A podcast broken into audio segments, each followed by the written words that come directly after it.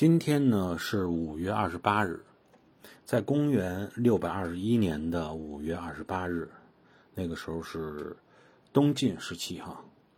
五劳关之役啊，窦建德战败。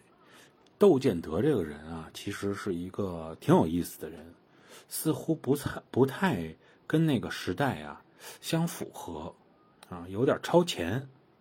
他为什么会战败呢？